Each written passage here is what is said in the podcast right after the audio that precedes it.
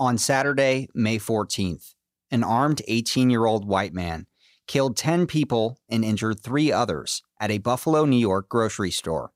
Almost all of the victims were black. A manifesto written by the shooter who traveled more than three hours to commit these egregious acts reveals the attack was racially motivated. Police are now investigating the shooting as a hate crime. Professor Jeannine Bell, a nationally recognized scholar on the subject of policing and hate crimes at the IU Maurer School of Law, says she's not surprised by the tragic incident. I'm not surprised, in part because I'm a hate crime scholar and I've watched incidents happen around the country in recent years. And this is sadly more of what's to come, I feel. In her expert legal opinion, Bell says that the shooting provides a textbook example of what constitutes a hate crime. This is absolutely a hate crime. Hate crimes are crimes motivated by bias on the basis of race, religion, city, sexual orientation, the precise categories, and that means race, etc., are categories they're not groups. That's something that's quite important. So this is a classic hate crime. And we know this in part because of the defendant's manifesto and live streaming of the event. It's important to note that anyone can be a victim of a hate crime. Hate crime statutes have categories listed race, religion, sexual orientation. The precise categories vary by statute. And that means that anyone, for instance, who has a race can be victimized by hate crime. And I've seen victims of every background in the more than 25 years I've been studying this. That gives all of us an incentive to try to address this violence.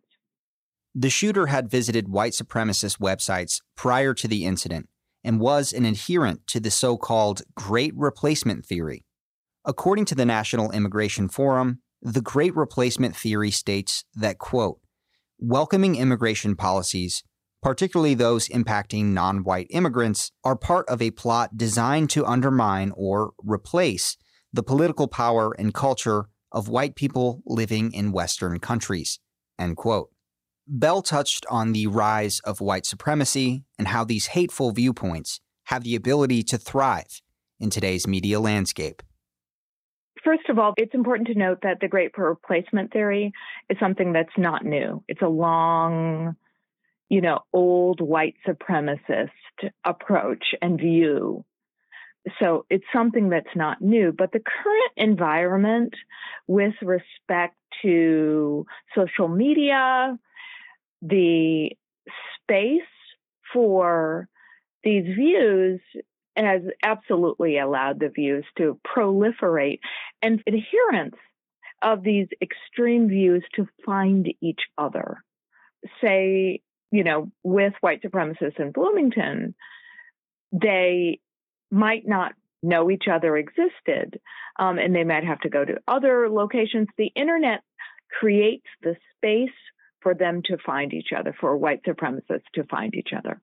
Bell speculates that rulings like the not guilty verdict in the Kyle Rittenhouse trial and other dog whistling to white supremacists by elected officials and media personalities have emboldened white supremacists to commit the atrocious acts seen in recent days.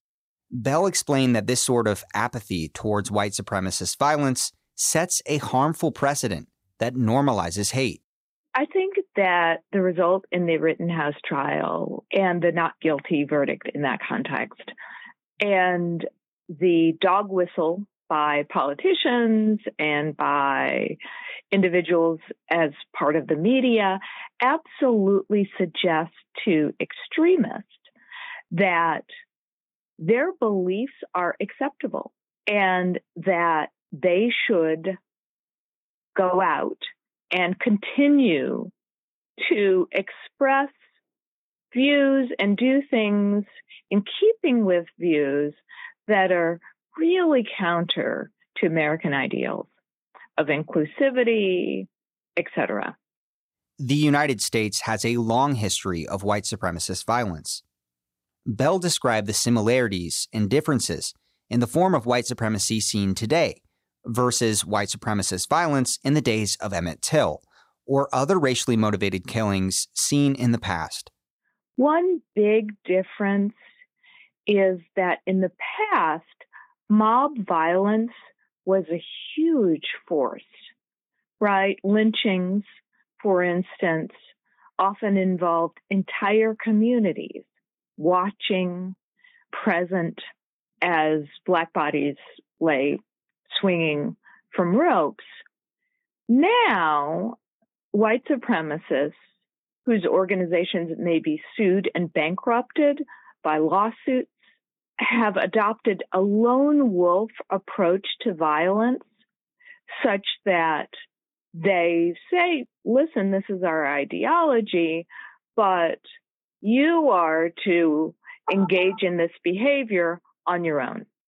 Bell says she's not sure what can be done when it comes to policy or even on a societal level to prevent such horrifying acts from happening in the future. However, she says addressing the issue is the first step in any tangible change moving forward. We don't know whether we can prevent them, but we might spend more time actually addressing them. So, the vast majority of law enforcement agencies in the United States do not even investigate hate crime. So, the most recent FBI report more than 80% of law enforcement agencies suggested that not a single hate crime occurred in their jurisdiction. That suggests that they are doing nothing. And that's the way that most community police departments approach hate crime. We can't even talk about ending this sort of violence if we're not even doing very much at all to address it. So that's the start, I think. The Buffalo community continues to mourn in the aftermath of such hate and tragedy that has befallen that community. Bell offered some words of solace for the victims and the community of Buffalo in the wake of the devastation. I think that the community of Buffalo needs to come together and not just the African American community, but the community as a whole needs to reach out to African Americans in the community and say, listen, this is not something that we support. And moreover, we will redouble our efforts to address individuals in the community who express these sorts of views before they get to this particular extent. So that I think is the way that the community in Buffalo can best respond and recover to the extent they can from an incident like this. For WFHB News, I'm Cade Young.